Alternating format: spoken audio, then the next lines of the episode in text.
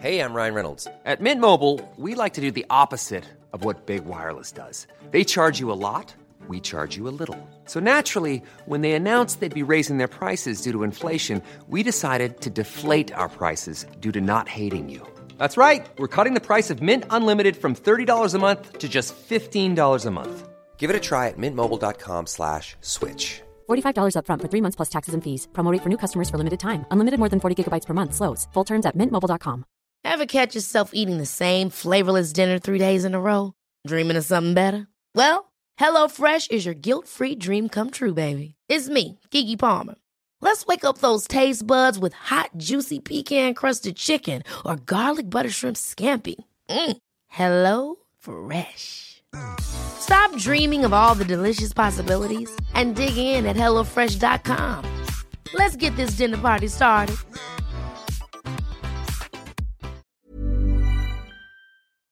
Du lyssnar på en podd från Media House by RF.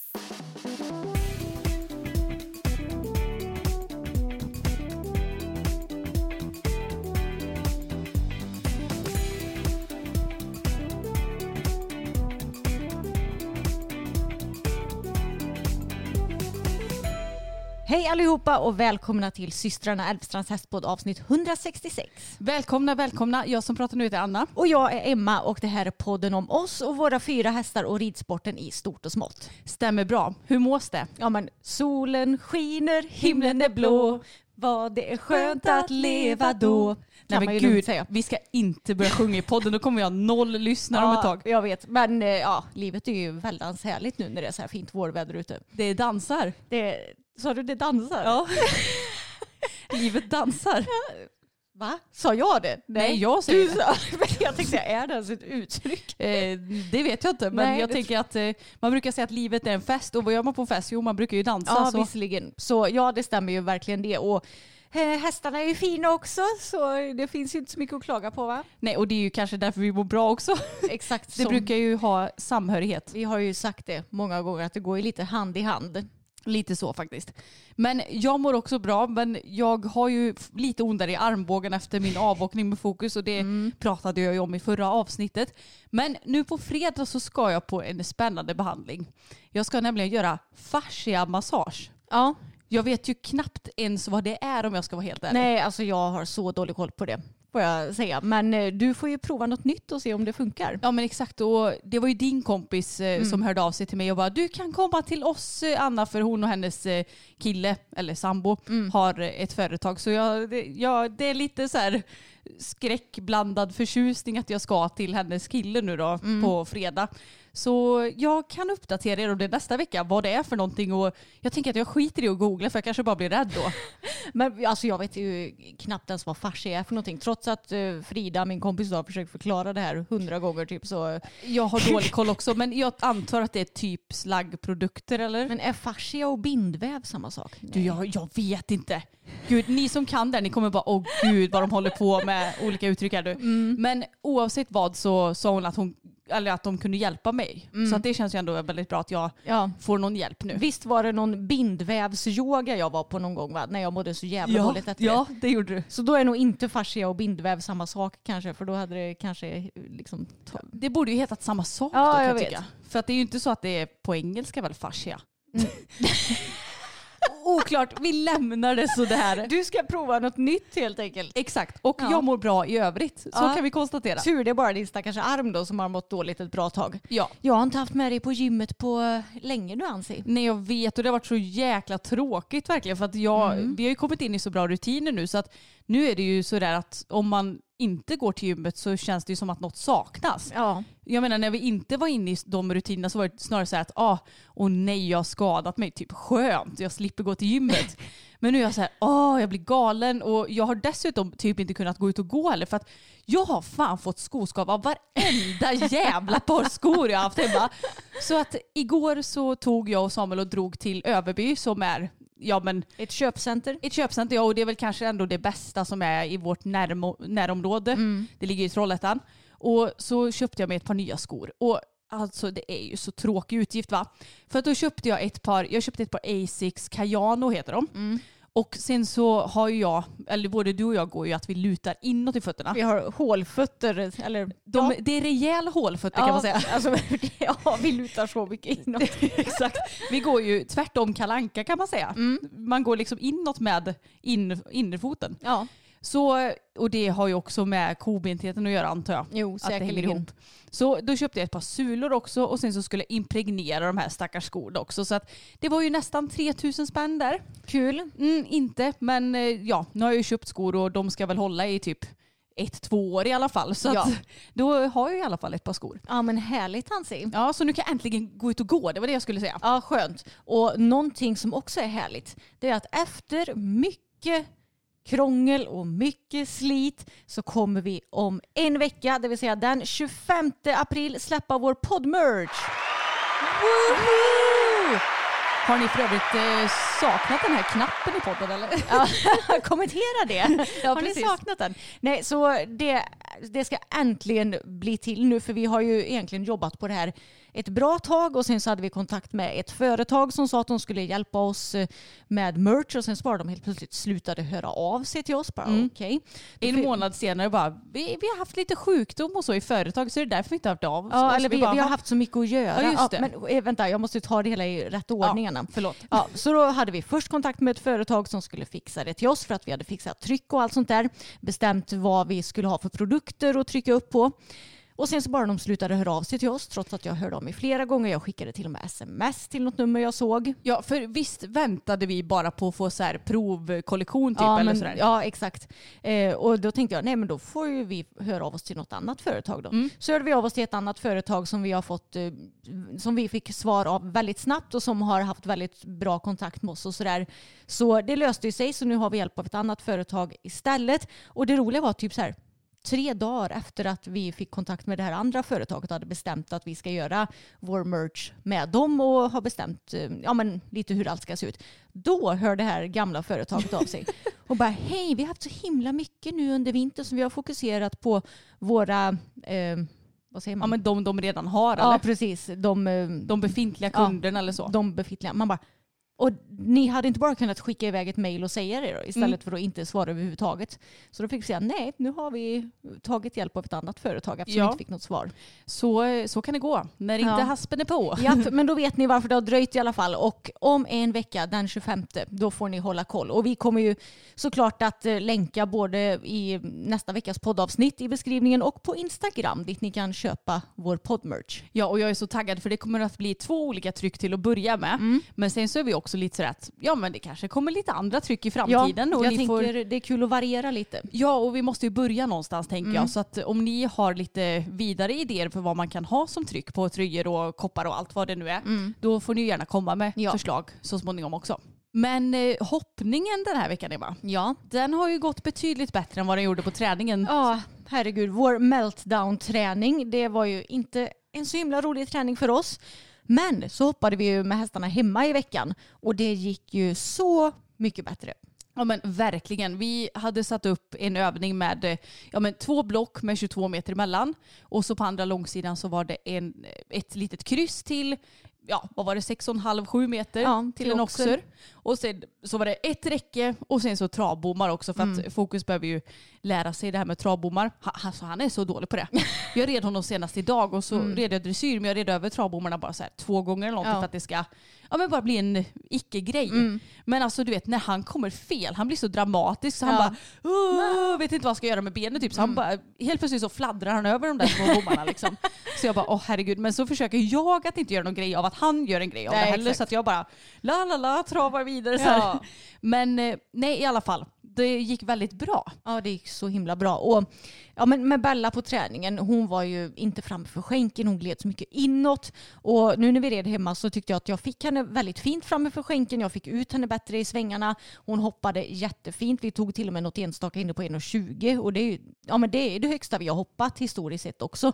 Och det var länge sedan så vi tog något språng på 1,20 och hon kändes bara så himla bra. Så eh, det var kul. Och samma med fokusarna. Ni fick ju inte alls till det på träningen. Och Nej. jag såg att vi fick någon kommentar på YouTube om den här filmen. Att det syns att ni, även om ni hade en dålig träning hos Sussi så har ni fått med er en hel del verktyg från den träningen. För nu såg det mycket bättre ut och ni hade mycket bättre galopp på hästarna och bättre flyt och de hoppade så bra. Så det är väl kanske så att inget eh, ont som inte har något gott med sig många gånger. Men det är ju verkligen så och jag tyckte att det var lite så irriterande den här hoppningen för att det kändes som att varenda gång vi hade saktat av till skritt så fick vi lite börja om från början. För Ja. att jag upplever att han är ju antingen framme på skänken eller inte framme på skänken. Eh, inte att han blir något mellanting, att så här, vi kan galoppera något varv och att han kommer igång. Men så här var det ju den här gången. Att jag fick liksom ta något varv innan vi kunde styra på första hindret för att verkligen få honom framför mig. Och det är ju inte hela världen och jag tänker att det är väl också en, en del av processen. Att man behöver göra de här passen också. Ja. Men det som kändes skönt var att han var väldigt med mig ändå. Vi hade lite svårt att svänga till ett hinder dock för att vi skulle hoppa ett räcke snett igenom och sen så var det ändå ganska så skarp kurva och så skulle vi upp på de här blocken. Så nej, det var inte lätt. Han kan ju göra så att han bara, nej men nu åker bogen ut åt vänster och så bara jag går dit istället för att svänga till höger som jag vill. Så det är ju någonting som vi behöver träna på. Jag tänkte det med att vi, vi kanske ska sätta upp en typ Star Stable-bana. fast den behöver inte vara lika crazy bananas. Nej. Men att man verkligen får svänga mycket Ja. och få med sig hästarna. Det, det, alltså det kan vara 50 centimeter. Men bara så att man liksom får med sig dem i alla svängar och får med bogarna överallt. För att jag tror nog att det är nyttigt både för Fokus och Bella. Ja, alltså de här Star Stable-banorna, de är inte bara helt tokiga utan de har ju faktiskt sina bra syften också. Ja men jag menar då, du, får, du måste ha exakt koll på hästens kropp för att kunna komma på hindren på ett bra sätt. Så att det, ja, vi får nog sätta upp någon sån här liten bana men det kanske kan bli efter din nästa tävling Ja, men det kan vi göra. Men det var så skönt för jag kände efter Susie-träningen att ah, kul att eh, jag har så dåligt eh, självförtroende nu efter den här träningen och så att jag ska tävla 1.10 nästa helg. Men nu känner jag mig mycket säkrare när det kommer till det. Och jag tänker att vi ska in och hoppa någon gång den här veckan innan tävlingen också. På lördag då ska jag rida en meter och 1.10 i Falköping och det är utomhus också. Så då kommer vi ha gott om plats på oss. Vädret verkar bli fint så det kommer nog bli härligt tror jag. Så jag ser, jag ser fram emot det. Jag känner nu behöver jag verkligen ta mig ur den här comfort zonen och bege mig ut på lite 1.10 igen. Och bara inse att ja, jag kommer inte känna mig helt bekväm i början. Och det får vara helt okej med den saken. Men du kände dig ju heller inte helt bekväm med en meter för ett tag sedan heller. Nej, det är sant. Man får inte glömma bort det. Bara för att man har snappat upp en nivå så betyder inte det att ja, men du aldrig har varit obekväm på tävling. För Nej. det har du ju 100% varit. Och det är ju samma sak egentligen. Hade du varit borta med Bella, eller hade du varit borta överhuvudtaget från hopptävling under något år, ja men då hade kanske 80 centimeter känts lite skavigt för att Ja. du inte är inne i den här svängen. Så att glöm inte bort att det har känts lite kämpigt med meter också. Ja, ja, det har det ju verkligen gjort. Så det ska bli kul. Och vi hoppade ju Pebban och Tage också nu i veckan. Och Pebban hon, ja, men hon är ju jättefin hela tiden. Hon är ju så duktig. Men jag har ju lite samma problem nu som jag hade precis när vi hade köpt henne och som jag hade på provridningen. Att jag inte riktigt kan hänga med i hennes språng. För hon hoppar ju ganska så annorlunda mot varandra hästar. Jag tror att det är att hon hoppar med mer rygg och bakben. Så jag har ju insett att jag behöver luta mig mer framåt även i landningen. För det, alltså så här, min röv den slår i bakvalvet i sadeln när jag hoppar henne. Och det beror ju på att jag är för långt bakåt. Min position är för långt bak.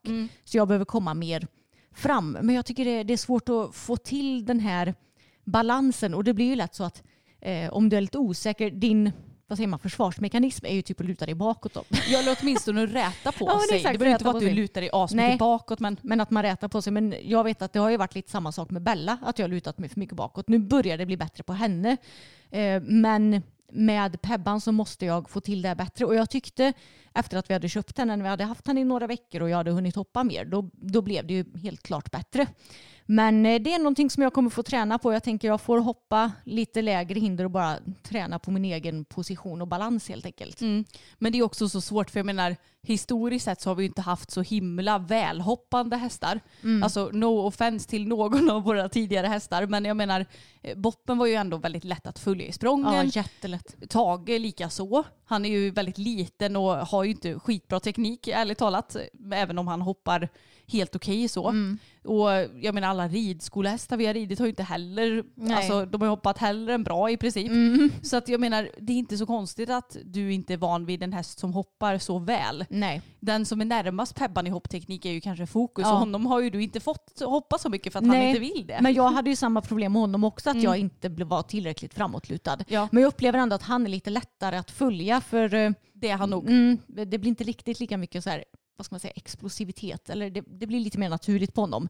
Ja, och jag tror också, om jag får, eh, ja vad ska man säga, diskutera det här lite grann Mm. till, att Pebban är något långsammare i sina språng också. Ja, Inte på något sätt långsam, men Fokus han ploppar ju bara över alla hinder. ja liksom. precis. Det är nog det som är problemet. Mm, att på henne behöver man ta sig tiden till att vara framme hela tiden. Exakt. Men det var ju också någon som skrev det att eh, det var typ det som, vad var det hon skrev? Det var något med någon tysk Ja, tränare eller hon, vad var hon det? hade jobbat i Tyskland och då var det någon tränare som hade något uttryck om så här, hästar som hoppar med bra teknik. Att, eh, ja, Man jag måste följa öronen typ. Var det inte något liknande? jag, jag minns inte, du, det är du som kan tyska, men hon skrev typ att man ska vara med hästen framme även i landningen. Ja, exakt. Så att hon fick träna mycket på det. Och det känner jag att det är verkligen någonting som jag behöver träna på. Ja, det är också kul att du säger att jag kan tyska för jag har ingen aning om vad det här betyder. Ärligt talat. Bleib da vorne. Jag vet inte vad det betyder. Men hon har ju också skrivit så tänker alltid när hästen landar att jag stannar kvar där framme i landningen så man inte får den där knycken liksom. Ja, precis. Så det är ju det jag tänker att man ska vara framme med hästens, eller vad, är hästens huvud? Ja, men det är den där knycken som jag gärna vill få till. Mm. Som jag behöver försöka jobba bort. Men Rom byggdes ju inte på en dag som man brukar säga. Nej, och så vi det tränar här- på. Ja, och jag tänker också att det här är ju inte någonting som vi har reflekterat över varit ett problem heller. För att det har ändå funkat med den hoppsitsen på alla andra hästar. Ja. Så att eh, det är något vi behöver kämpa vidare med. Ja men verkligen. Men vi måste ju fortsätta att berömma vår kära lilla Pebba för hon är ju så duktig. Nu har de tyvärr lagt på jättegrovt grus på grusvägarna där vi brukar rida. När vi rider bort mot skogen så rider vi ju på grusvägar. Och det tycker ju inte hästarna är roligt. Speciellt inte Tage som ju är känslig. Och Fokus tycker inte heller det är jätteroligt. Tjejerna är väl de som är mest tåliga och tolererar det hela. Men jag menar, man vill ju inte heller rida på stenar som är Är de stora. är skitstora. Ja, precis, så, så man får någon hovböld eller stengalla eller något sånt där. Så nu har ju vi fått inse att vi behöver ju lägga om våra utridsrunder lite grann och då har vi fått bita i det sura äpplet och rida den runda som under alla år vi har stått här på gården har varit den krångligaste rundan. Alla våra hästar har hatat den rundan. Det har typ inte gått att rida den. Men nu så har ju vi köpt världens snällaste häst som är det största A-barnet jag har varit med om. Så går hon först på den här rundan Ja men det går ju alldeles utan problem. Ja men det är så himla kul för att dels så ligger det ju en hel del gårdar längs med den här vägen och också någon, jag vet inte vad det är, är det någon kycklingfabrik eller Ja, någonting? det är en, eller hön, ja jag vet inte hön. vad det är. Någon form av fågelbyggnad Mm. nära vägen. Det är massa gårdar. Det är jävligt stora brunnar. Ja. Alltså jag har aldrig i mitt liv sett så stora brunnar. Det brukar ju finnas brunnar i dikena liksom Mm. för att ja, vattnet ska ju ta vägen någonstans. Men det är det sjukaste jag sett. ja, och det är får, ibland är det kor Ja, och det är en stor damm där det alltid är en massa fåglar i. och extremt djupa diken också. Ja. Alltså det är säkert minst en meter djupt på vissa ställen. Ja, där har Med Fokus vatten och grejer. eh, trampat ner. Ja, I den är det nog typ 70 centimeter så Ja. det var inte riktigt lika brutalt. Nej. Men han gjorde ju det, oh, alltså min häst. Ibland så undrar jag hur många hjärnceller han besitter. Mm. Ibland typ två, ibland ganska många. Och det, det var ju en gång som vi skulle rida den här rundan och så krånglade han lite grann och då trampade ner i det här diket. Och så kom vi upp igen och så skulle jag försöka backa honom lite för att det brukar jag göra om han krånglar. Så tänker jag att jag backar i den riktningen som han går ifrån för att liksom, ja, men komma undan problemet lite. Men nu gör han exakt samma sak igen. Ja. Ja, så han var inte så smart. Men Nej. Pebban hon var ju en superstjärna. Jag red först på henne, pappa red tvåa på Fokus och du red sist på Bella och Tage fick stanna hemma den här dagen. ja. Men eh, Nej alltså jag kan inte klaga på någonting. Hon var så duktig. Det enda hon typ blev rädd för det var ju några brevlådor av allting som fanns på den här rundan. Ja. Men hon är, hon är en superstjärna alltså. Ja men hon är så himla snäll. Problemet är ju bara att nu har vi ju bara en häst som kan gå först den här rundan. Det vill Ja. säga att e- egentligen behöver vi få ridit ut alla hästar samtidigt om vi ska kunna rida den här rundan på ett okrångligt och harmoniskt sätt. Men kan inte Bella gå först? Har inte hon gjort det förut? Ja, kanske. Men hon brukar också krångla. Hon är ju så rädd för de här stora brunnarna och allt vad det är. Hon är inte Ja. rädd för får, så det är ju inga problem. Men det är ju lite andra grejer som hon inte Tycker det är jobbiga. Ja, och jag är så här också att eh, det är klart att många gånger kan man väl inom stationstecken tvinga en spänd häst att gå fram. Men hur mycket ger det? Nej alltså vi ska ju rida ut för omväxlings skull och för att de gärna ska spänna av lite. Mm. Och jag menar jogga och eh, inte rida i så här hög form och i dressyr. Ja Mm. men ni förstår. Så det blir ju så motsatt effekt om de ska gå och vara spända exakt hela Ja, ja, rundan. exakt. Och jag tycker att det är ju verkligen som med vissa runder att Mm. hästarna är svinspända. Vi har ju någon mer runda där de, eller kanske snarare ställe, där de alltid är svinspända på. Det är typ alltid är någon konflikt med pappa när man rider där.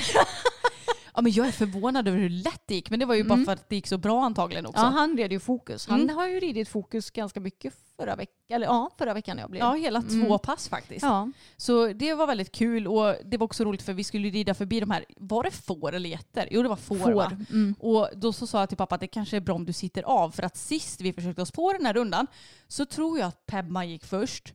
Eller Bella, någon gick före fokus i alla fall. Men alltså han fick ju total panik Mm. Ja, för de ja. här fåren ändå. Mm. Och då satt jag på hans rygg och jag kände bara nu kommer han snart antingen typ gå i tusen bitar eller springa hem. Ja. Eh, för att jag kände bara gud han får panik. Ni vet när han står och galopperar på stället. Och jag fick bara Mm. sitta och klappa honom på halsen och bara lugn gubben. Så då sa jag till pappa sitt av för säkerhets skull. Ja. Men Fokus var ju jättelugn. Mm. Enda gången han blev rädd det var det enda fåret bräkte.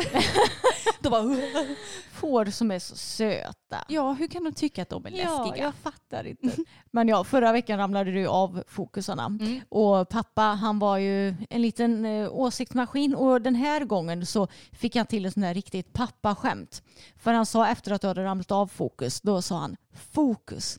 Det är en häst med garanterad avkastning. Mm. Mm. Och så sa han också, han borde ju vara travare eftersom han har garanterad Ja, avkastning. då. exakt. Så han tyckte att han var skitrolig. Ja. Och jag tycker också det är så kul med pappa för att ibland så känns det som att han tar så himla lätt på hästarna. Det är ju lite som med fokus för att han är ju en liten krångelpelle ibland. För går han först så ja men då går det bra att rida honom och sådär. Men han kan bli rädd och krångla av den sakens skull.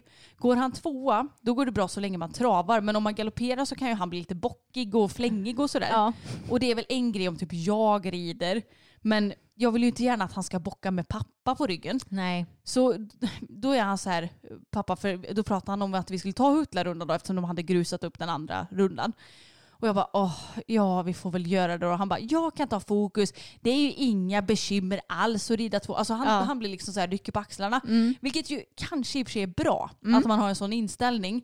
Men jag blir också så här, alltså det är inte alltid så enkelt pappa. Nej, men eh, han tror ju många gånger att det är det, helt klart. Mm, men det kanske som sagt är bra. Mm. leva lite i förnekelse. Och idag så har ju vi gjort något som, alltså jag kan inte minnas att det hänt någon gång i livet tidigare. Att du menar att jag har haft en hel träning för dig eller? Ja, ja. visst har det typ inte hänt? Det, det händer inte så ofta men det beror ju också på att vi nästan alltid rider samtidigt. Ja men exakt, men idag kunde vi ändå tajma in så att du hjälpte mig och det, gud vad det var guld värt. Ja. Och tänk vad långt vi har kommit i vår syskonrelation. Det bara för att jag tror inte det här hade gått för sådär, ja, tio år sedan eller något. Då hade jag säkert bara, "Ah, som om du tror att du kan så mycket då. Ja, jag vet. Gör det själv då. Mm. Typ, och, Men det var du som erbjöd, eller som ville att jag skulle träna dig. Ja. Så det var inte jag som erbjöd mig. Nej, det var det inte. Nej. Och jag ska ju tävla Pebban då om två veckor ungefär. Eh, Ja, knappt. Men eh, jag kände lite så här, herregud ska vi lyckas ta oss igenom ett dressyrprogram? För att det som är svårt är ju övergångar. Och det är ju ändå en hel del i lätt B1. Man- Jag menar man ska rida in och göra trav och sen halt hälsning. Det är från trav ner till skritt och det är från trav till galopp och det är från galopp ner till trav igen. Efter lite mellangalopp dessutom. Precis. På rakt spår. Mm. Det är det svåraste tycker jag. Men då har jag känt lite så här, herregud hur ska vi få ihop det här? För att Vi har ju pratat lite om det i podden innan väl? Ja, du menar om hennes övergångar eller? Ja, att det är lite annorlunda att rida dem på henne jämfört med Ja. det är på de andra. För att det sker som, ja jag vet inte vad, som rinnande vatten på de andra. Man vet exakt hur man ska göra. Man behöver inte tänka så mycket. Nej, och det är väl också för att vi har haft dem ett betydligt längre tag. Vi har haft Mm. Bell- Pebban menar jag inte Bella. Och då kände jag att jag behöver hjälp av dig för du har ju ridit för Johan nu två gånger. Mm. Och då kände jag att jag känner mig lite lost när jag rider själv. Det, det går bra men det är ju inte världens bästa pass vi har haft ändå. Mm. Men alltså idag, jag kände bara det här är det bästa passet någonsin. Ja, ni var jätteduktiga. Ja men det var så kul! Ja.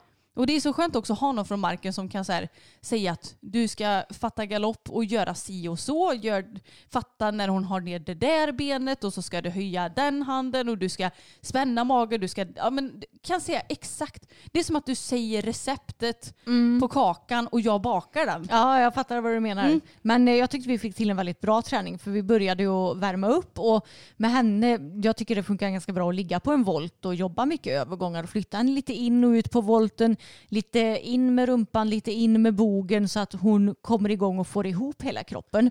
Och sen när vi hade gjort det så testade vi på att rida någon snett igenom i galopp och sakta av till trav när du kom fram till eh, långsidan. Och sen så red du ju igenom programmet.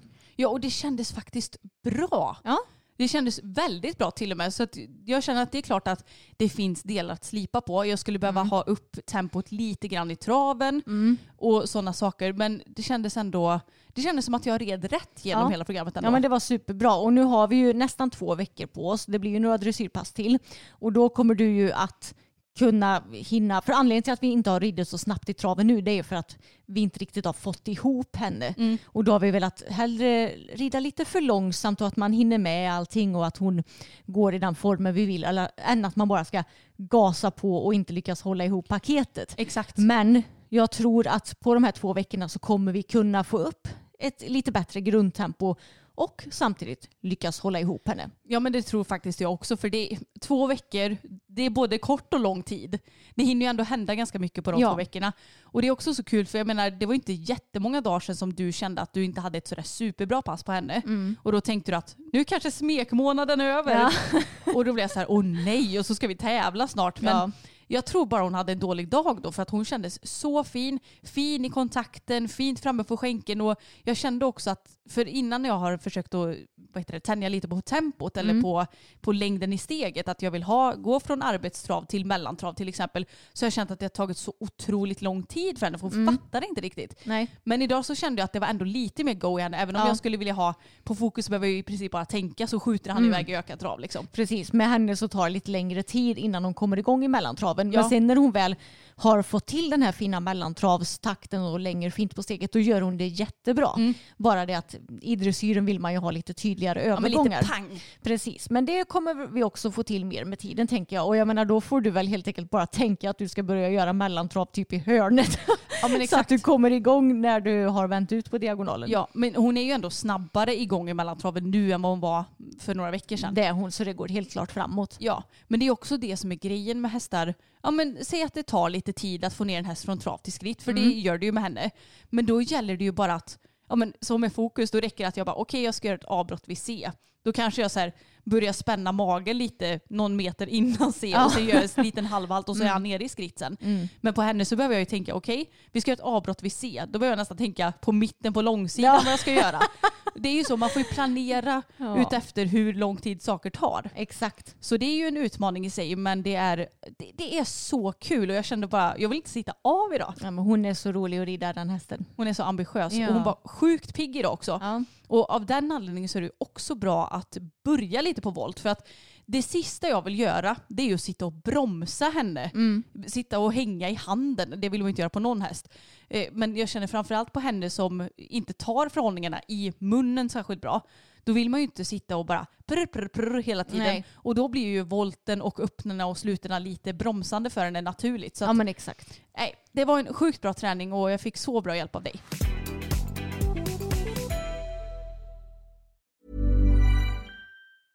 Hey, I'm Ryan Reynolds. At Mint Mobile, we like to do the opposite of what Big Wireless does. They charge you a lot, we charge you a little. So naturally, when they announced they'd be raising their prices due to inflation, we decided to deflate our prices due to not hating you. That's right. We're cutting the price of Mint Unlimited from $30 a month to just $15 a month. Give it a try at mintmobile.com slash switch. $45 upfront for three months plus taxes and fees. Promo rate for new customers for limited time. Unlimited more than 40 gigabytes per month. Slows. Full terms at mintmobile.com. Ever catch yourself eating the same flavorless dinner three days in a row? Dreaming of something better? Well, HelloFresh is your guilt-free dream come true, baby. It's me, Kiki Palmer. Let's wake up those taste buds with hot, juicy pecan-crusted chicken or garlic butter shrimp scampi. Mm. Hello Fresh. Stop dreaming of all the delicious possibilities and dig in at HelloFresh.com.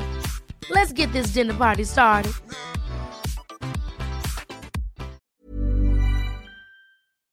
Mamma hon är en trogen lyssnare av vår podd till skillnad från pappa som jag tror knappt har lyssnat på ett enda avsnitt. Och då frågade jag mamma förra veckan, ja men mamma lyssnade du på poddavsnittet då om bajsincidenten på tävling? Hon bara ja. Och hon sa det, det, det var så äckligt så jag fick nästan kvällningar när jag lyssnade var det första som hon sa. Och sen när, jag, när vi sa att det var en bajsincident då sa hon att hon trodde att jag hade bajsat på mig på Ja, tävlingen. det var så kul. Hon bara, när ni började prata så tänkte jag att nej men då hade nog Emma bajsat på så jag tänkte bara Jag bara, när hände det senast? Ja, men eller första Jag hur? tänkte, när jag var typ så här, ja, tre år eller vad. Ja, och jag tänker, hur händer det i vuxen ålder? Ja, men det är ju möjligtvis... Eh, jag förstår ju att eh, efter förlossning och sånt att det kan Jo. gå snett, att man kan liksom eh, läcka. Eller eventuellt om man är rejält sjuk. Men annars Ja. så ska det väl mycket till för att man råkar bajsa på sig i vuxen ålder. Ja verkligen. Så jag bara, nej mamma det berodde inte på det. Och sen så sa jag också mamma hur hon hade gjort i den här situationen. Japp. För jag löste ju det hela genom att eh, Ta ja, tag i bekymret. ta tag i bekymret själv så att säga. Och då sa mamma att eh, om hon hade varit inne på toaletten och samma sak hade hänt så hade hon öppnat dörren och sagt att ursäkta allihopa det är skit där inne, gå inte in där, jag har inte gjort det. alltså att hon, Då sa jag till mamma, men om du säger att du inte har gjort det då låter det som att du har gjort det tycker jag. Hon bara, men folk måste ju se att man går in i typ så här 10 sekunder. Jag bara, ja, jo det har hon ju rätt i. det är sant. Men så hennes lösning hade ju varit att öppna dörren och göra make a scene out of it. Hallå, ursäkta, ring polisen. Mm. Precis, och hon hade ju då tyckt att eh, de som hade jobbat på tävlingen skulle vara tvungna att ta tag i Mm. problemet. Ja, ja, ja, jag vet knappt hur jag hade gjort det ärligt talat alltså. Jag hann, jag hann knappt ens tänka, jag bara, jag måste kissa, jag måste ta bort den här bajsen. Ja. Ja. Och du tänkte inte skotta över den. För som sagt hade ju folk trott att det var jag som hade bajat. Men alltså, jag, okej förlåt alla lyssnare. Jag ber tusen gånger om ursäkt i förväg här nu. Men jag tycker att det är kul att kolla på reels på Instagram. Det är ju det som jag sitter och gör på kvällarna typ. Ja. Och sen kan jag typ inte sova för att min hjärna är överarbetad. Men, eh, eller arbetad kanske inte, men för mycket intryck i alla ja, fall. samma här. Och alltså jag har fått upp så äckliga reels ibland. Bland annat så har man sett så här reels från övervakningskameror på affärer. Då ser man så här hur det kommer in folk och så är det kanske någon gubbe eller kvinna med lite fladdriga byxor och sen så ser man hur de står still och så flaxar till lite med byxbenet och så ut kommer en bajskorv. Skojar du? Nej! Hur jävla sjukt är inte det då? Va? Ja! Alltså, Alltså, i, i typ mataffärer? Ja! Ah, vad trevligt. Typ går in i så här, du, vet, det står så här dricka, jag tror absolut inte det här är från Sverige. Nej, nej, nej, det är väl säkert USA. Ja, antagligen. Vilka fördomar vi har. Men Ja. jag tror faktiskt det var USA. Men du vet, det är så här, dricka torn eller vad ska man säga? Där all dricka är. Typ mittemellan och sånt där så bara flaxa till lite så här. Men Eh, alltså, Bland det sjukaste jag sett i mitt liv. Så jag ber om ursäkt för det här. Men du kommer att tänka på det när vi ändå var inne på det här ämnet. jag är glad att inte jag har sett dem på reelsen. Fast nu när vi har pratat om det så kommer väl min mikrofon på telefonen ha hört där. Sorry, not sorry. Jo, jag är, jag är hemskt ledsen faktiskt. Och vet du vad jag hatar också med Nej. reels? Det är när jag får upp när människor skadar sig. Nej det får inte, har inte jag. Peppar peppar, jag har inte fått upp Ö, det. Alltså, jag klarar inte av att se det. Jag mår så dåligt när man ser du vet, hur det blir benbrott. och- ja, men jag alltså, kan inte får se det panik. heller. Nej, men det, det som är bra, Mm. det är att jag har förstått det nu. Att man kan trycka på de tre prickarna. Och anmäla det eller? Nej, anmäla behöver man väl inte göra. Om, Nej, här, visa mig det jag vill inte se det här eller vad det nu står. Ja. Så det trycker jag varenda gång nu. Så ifall ni kommer få upp så här bajsvideos nu Ja. tack vare det här så vet ni vad, hur ni ska få åtgärda bort det.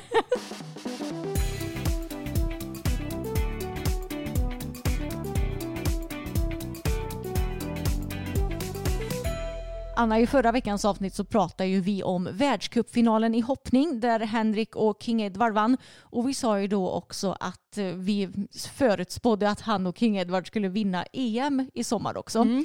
Men vi hade ju helt missat att han har ju tydligen gått ut med att han inte satsar på EM med King Edward i år. Nej, och det kan man ju ändå förstå för jag menar nu var ju världscupfinalen nyligen och det kanske hade blivit lite väl mycket för King Edward om han skulle gå båda två. Ja men precis, han tänker ju långsiktigt och verkar ju ha ett väldigt klokt upplägg med sina hästar. För SVT de släppte en eh, intervju med honom den 28 januari som finns på deras eh, hemsida.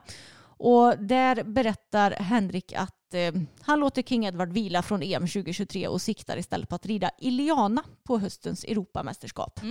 Så det är roligt. Han har ju väldigt fina hästar nu. Han har ju flera stycken som är riktigt bra och som han vinner mycket med och sådär. Så jag tror att, eh, och ja, men jag tänker också att det är bra för framtiden att rida lite olika hästar i mästerskap också så att man bygger ett långsiktigt team. Nu har det ju varit under flera år, ja men det har varit Peder och Allan och Malin och Indiana och Henrik och King Edward.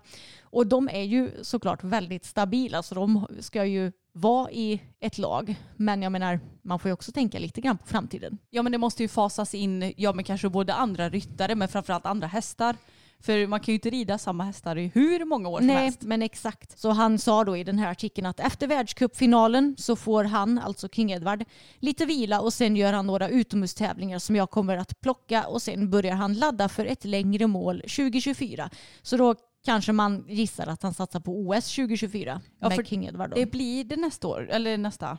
Ja, för det skulle ju varit OS 2020 Just det. men det blev ju 2021, 2021. istället. Mm. Så ehm, ja, Shit, kanske... det känns så tajt. Men det är klart att det blir ju så med tanke på pandemin så blev det ju Ja. lite tajtare. Precis, och han säger också att eh, anledningen till att han väljer att matcha Iliana mot EM det är att hon har så stor potential och skulle något hända med King Edward så skulle hon kunna steppa in i Paris då det är otroligt viktigt att ha ett mästerskap som erfarenhet.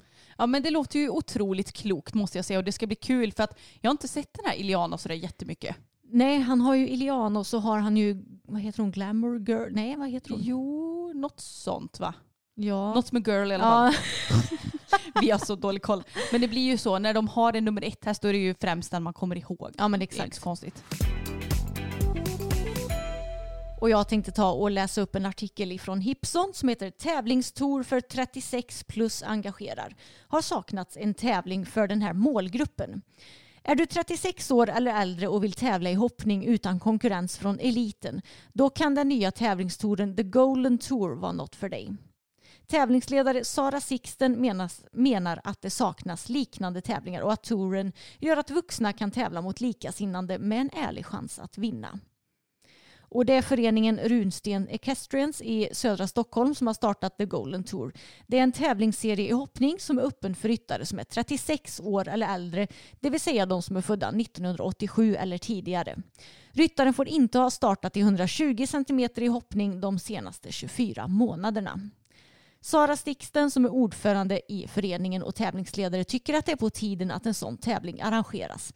Äntligen, säger jag. Vi kom på idén då vi tänkte att det måste finnas en tour för oss där vi kan tävla på lika villkor mot likasinnande. För oss som kanske står vid sidan av tonåringens satsning med ett brinnande intresse. Kanske har du drömt om att komma ut på tävlingsbanan och ha en chans att vinna utan konkurrens från eliten eller de supersnabba ungdomarna som inte har någon rädsla för fart. Och den här touren kommer att ridas vid tre tillfällen och man kan då välja hur många omgångar man vill delta i.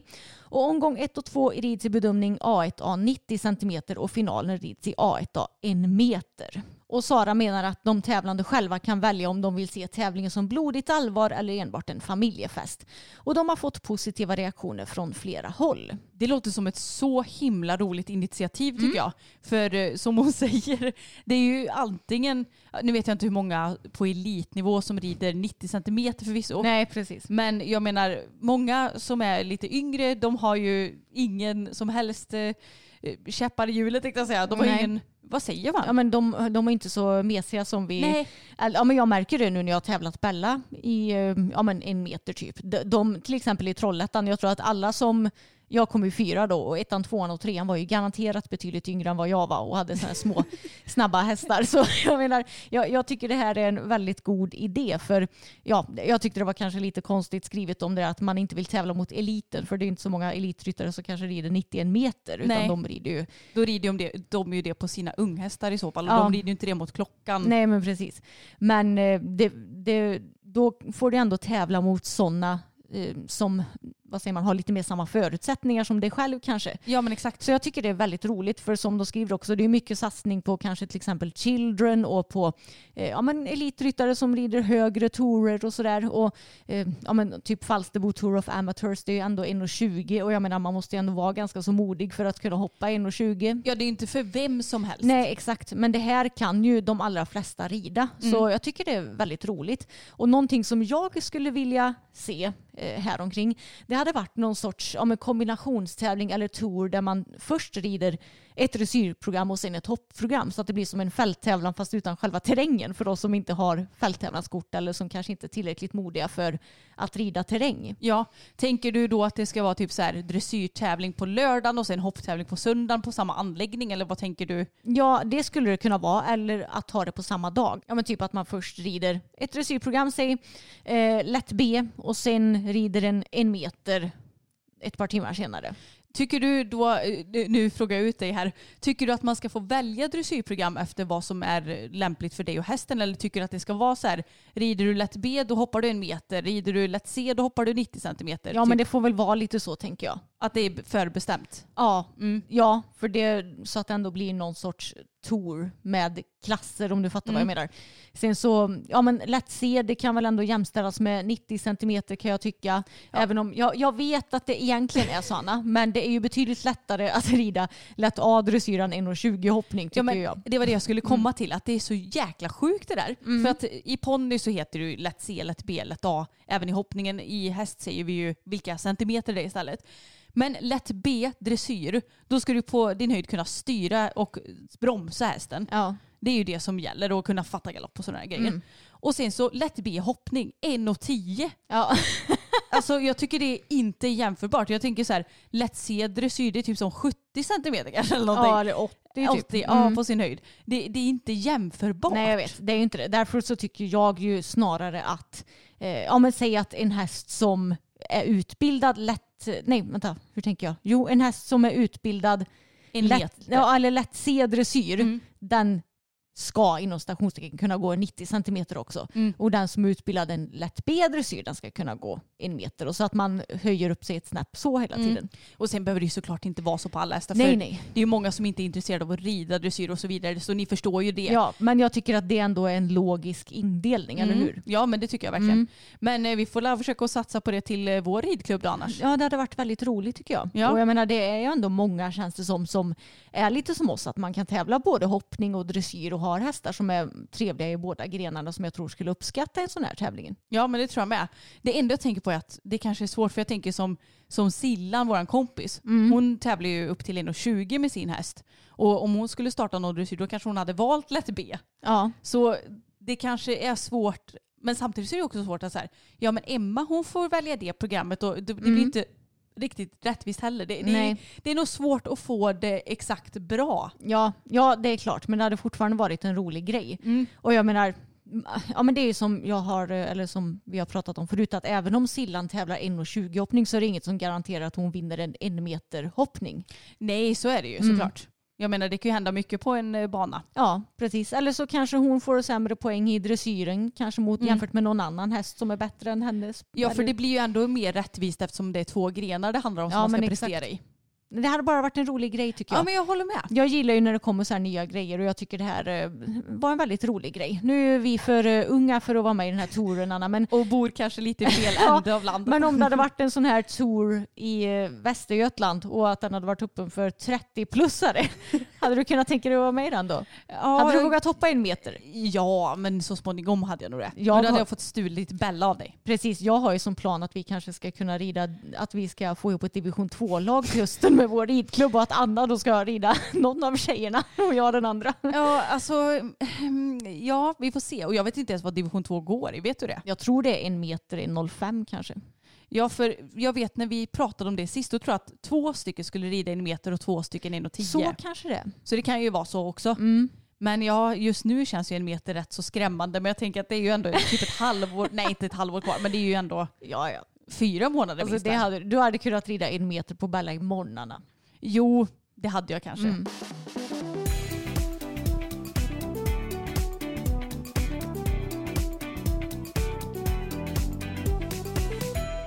Och jag tänkte ta och läsa upp delar ur en artikel som har släppts på Hipson som heter Fälttävlansryttaren blir av med sin tränardiplomering. Och det här handlar ju om det här fallet som vi har följt här i podden.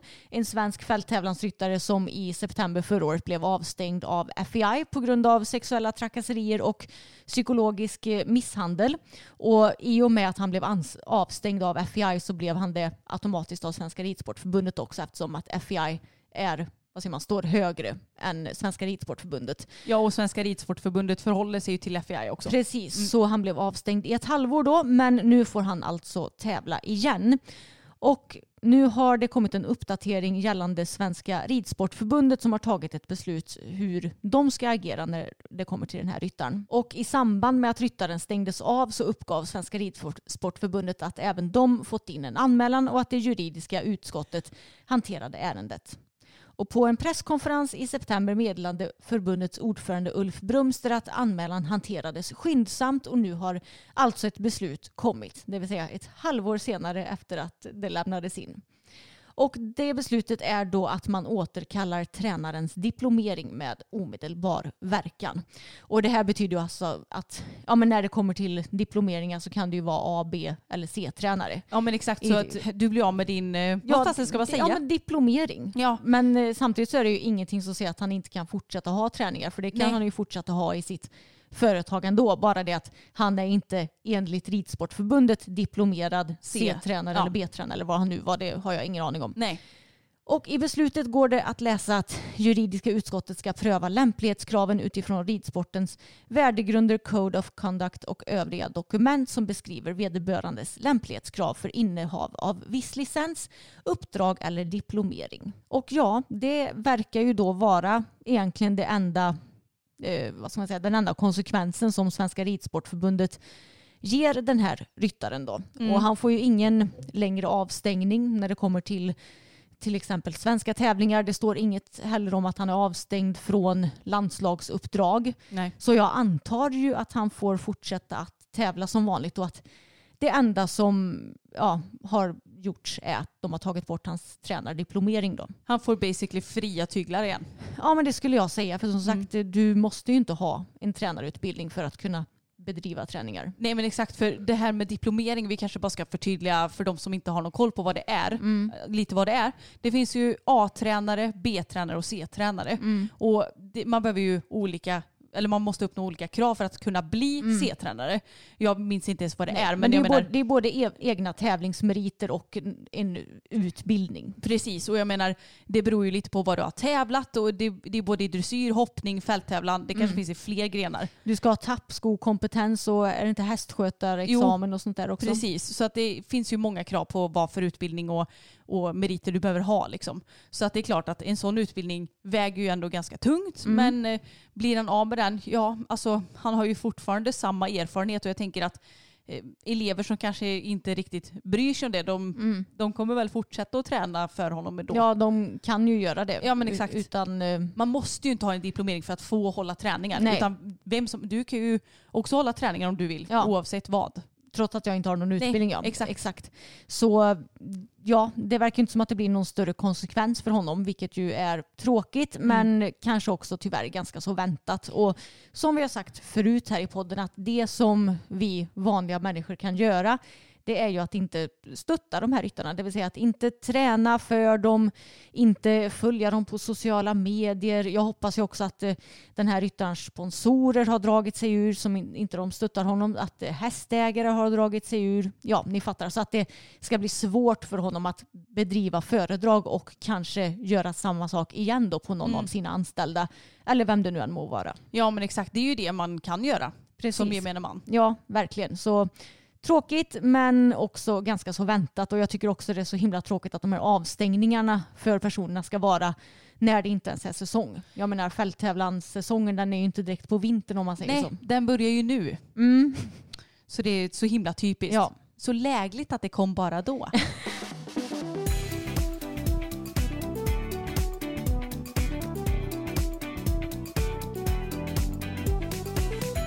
Jag tänkte att vi skulle ta och avsluta det här avsnittet med ett DM som vi har fått. Hej, har hittat eran podd och lyssnar varje dag på väg till och hem från stallet. Blir så peppad av er och hur ni tar er an allt. Har själv problem med tunga på min häst efter ett trauma från förra ägaren så igenkänning på den frustrationen när folk anmärker. Hörde också att en av era hästar har kissing spines. Nyfiken på vad ni rekommenderar där. Behandling eller supplement och så vidare. Tack för en jättebra podd. Ja, tusen tack för jättefina ord. Vi blir otroligt glada och det känns så sjukt att vi hänger med i folks lurar dagligen. Verkligen och vi har fått så himla fina kommentarer det senaste. Mycket på Youtube eftersom att vi har lagt ut kanske filmer där vi har varit lite besvikna och att du sätter höga krav på det och folk säger att Anna du måste faktiskt ta och sänka dina krav på, krav på dig själv. Och verkligen, eh, vi får så himla fina kommentarer. Det är Ja. så gulligt. Verkligen och jag har också fått eh, lite DM skickade till mig och folk tycker att det är skönt att jag berättar att jag är rädd också.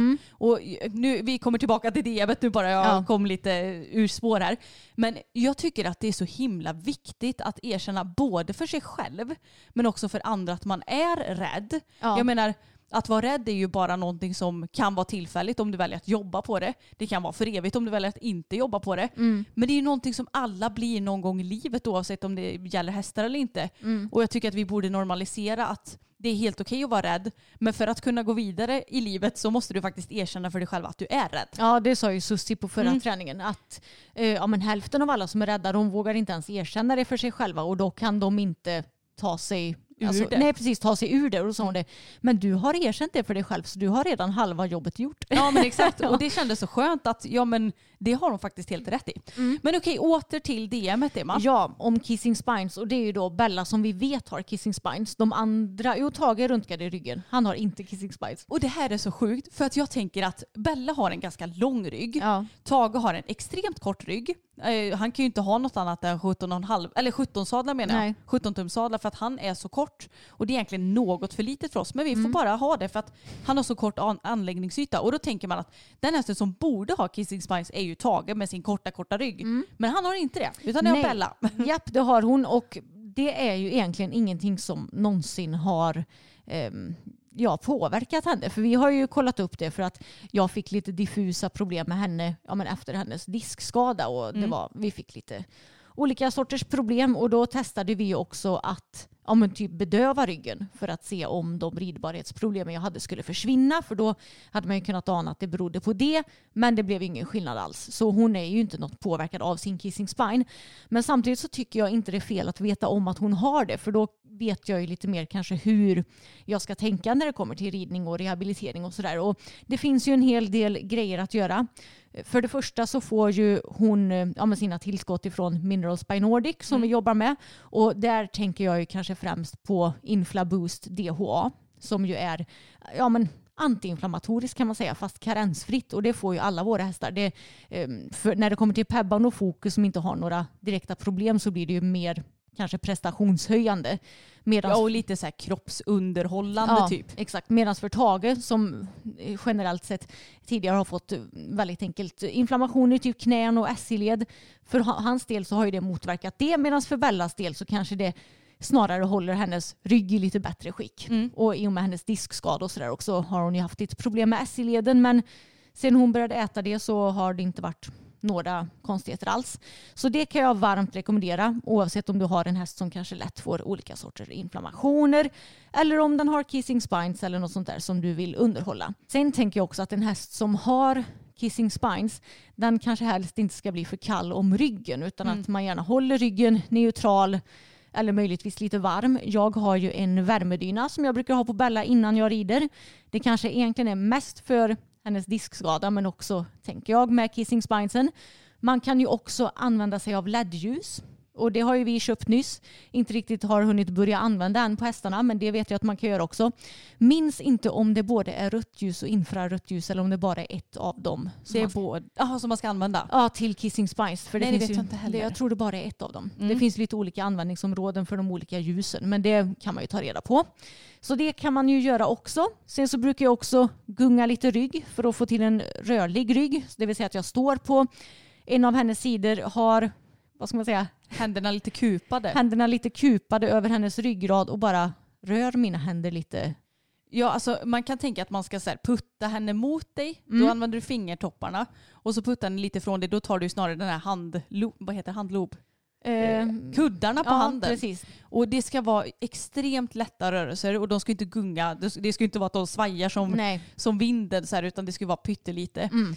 Och man kan ju också stretcha ryggen. Att Mm. man tar bara fingertopparna under magen på hästen och kittlar Mm. lite så att de välver ryggen. Precis. Och det är ju också någonting som du tänker på när du rider henne. Mm. Att, ja, men kanske framförallt de passen i skogen, att hon får gå extremt lång och låg Mm. och bara töja ut ryggen ordentligt, få upp den och ja, att man sträcker ut hela ryggen och att hon välver den. Ja. Och även när man tänker att man jobbar upp formen lite, att du fortfarande är noga med att hon inte ska släppa ryggen. Nej, exakt. Och jag rider ju också med ekiband ett par gånger i veckan har det blivit nu. Och det brukar jag göra när jag rider ut. Då har jag bettlös träns och ekiband vilket gör att hon gärna går i en lite längre och lägre form. Och ekibandet ek- eh, aktiverar ju hennes magmuskler vilket gör att hon, ja men det är, man vet ju själv hur, eh, hur det blir när ens magmuskler aktiveras. Då blir det ju att man hö- höjer ryggen lite. Eller, Ja, att svanken rätas ut Ja, kan man ju säga exakt. på oss människor. Precis. Hästar har ju kanske inte riktigt en sån Nej, svank som men gör. jag tänker att det, det blir ju lite samma Mm. effekt. Och ekiband är ju, vi använder ju bara det här som sitter runt magen så det är ett specialschabrak som man fäster som ett gummiband typ som man har när man tränar på gym. Mm. Sätter man i schabrakkanten så det sitter som ett bälte kan man säga. Ja, precis. Som aktiverar bålen. Ja, jag är väldigt nöjd med det. Hon eh, har ju aldrig varit finare än vad hon är nu. Och visst, det beror ju garanterat inte bara på det utan det beror ju såklart på hur jag har tränat henne också. Jo. Men jag är väldigt nöjd med den eh, variationen i träningen som hon får nu. Både med den utrustningen hon går på och eh, ja, men hur vi varierar träningen helt enkelt. Mm. Och även när man rider att eh, jag försöker att variera formen på henne som sagt. Mm. Och bara försöka få henne att jobba på så bra jag kan. Träna för tränare som hjälper mig att få henne att jobba på optimalt helt enkelt. Ja, och sist men inte minst så tar vi också hjälp av ekiopat eller ekoterapeut. Eh, Och det gör ju vi fyra, nej vänta nu. Charlotta träffar henne tre gånger om året va? Ja. Ungefär. Mm. Och sen så får vår ekiopat träffa henne däremellan. Så att vi går ju på ganska täta besök med Bella. Men det beror ju Mm. framförallt på hennes diskskada. Ja. Och inte så mycket hennes kissing spines. Men det är ju ändå klokt att träffa en ekoterapeut kanske två gånger om året. Ja. Eh, vår och höst kanske förslagsvis. Så att Mm. man håller lite koll på det där. Och sen så tänker jag att något som man kan variera ännu mer med just kissing spines hästar det är ju att kanske lära sig att tumköra också. Ja. Och gärna över lite upphöjda bommar och sånt så att de får titta, eller ja nu beror det på hur de tar sig an bommar. Mm. Fokus, hade han haft kissing spines, det vet vi ju inte om han har, men jag tror inte det. Nej. Hade han haft det så hade han ju snarare så här, åh här kommer en bom och så kört upp huvudet och så Ja. sprungit över. Det är kanske inte optimalt. Nej. Men för sådana som så här, tittar ner lite på bommen, välver ryggen och verkligen lyfter ordentligt. På Mm. dem är det ju väldigt bra. Ja, men jag tror också så. Typ ett ekiband och eh, tumköra eller Mm. tumlockare. Det tror jag är riktigt bra för kissing spines hästar. Mm.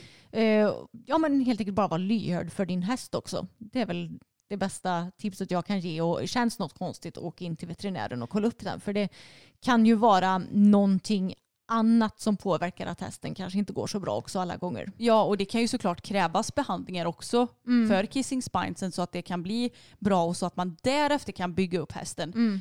Som sagt, vi har ju inte haft några bekymmer med just Nej. det på Bella så att det är ju svårt att säga att så här, det här är ett recept som funkar för alla. Nej. Antagligen inte. Mm. Men eh, hon har inte haft några bekymmer med det och det är ju förhoppningsvis tack vare att vi har jobbat henne rätt och Ja. att föregående ägare också har gjort det. Ja men exakt och det ska ju tilläggas att det är jätte, jättevanligt att hästar har kissing spines. Bara Ja. att man inte vet om det för att vi röntgar ju inte ryggen på alla hästar direkt. Exakt. Eh, Så det är vanligt och kanske en diagnos som eh, man inte ska bli för rädd för. Nej. Eh, Det är klart att det kan som sagt ställa till det men jag hade inte reagerat nämnvärt om jag skulle säg, köpa en häst och det visar sig att den har kissing spines.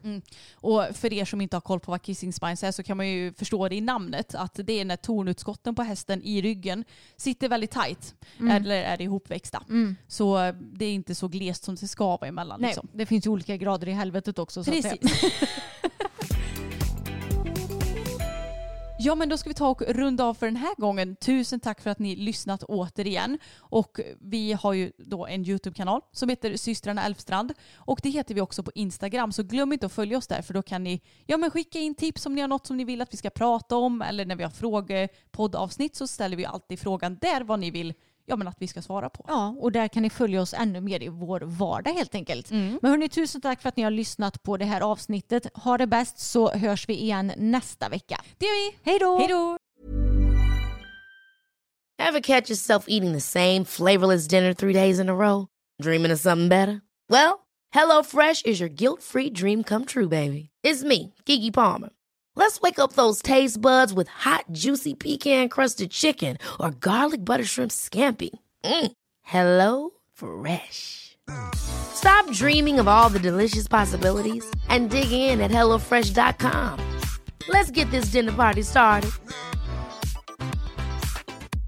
Hello, this is Danny Pellegrino, host of the Everything Iconic podcast, and I'm here to tell you all about Splash Refresher because hydration is mandatory, but boring is not. Now, I love my water, but if I don't spice it up, I'm not going to finish what I took out of the fridge. That's why I love my Splash Refresher, which is flavorful, delicious, bright, hydrating, and zero calories. The wild berry flavor is my fave. No, wait, is the pineapple mango flavor my fave? You know what? All five craveable Splash Refresher flavors are my fave because they're so delicious. So get hydrated and enjoy it with Splash Refresher.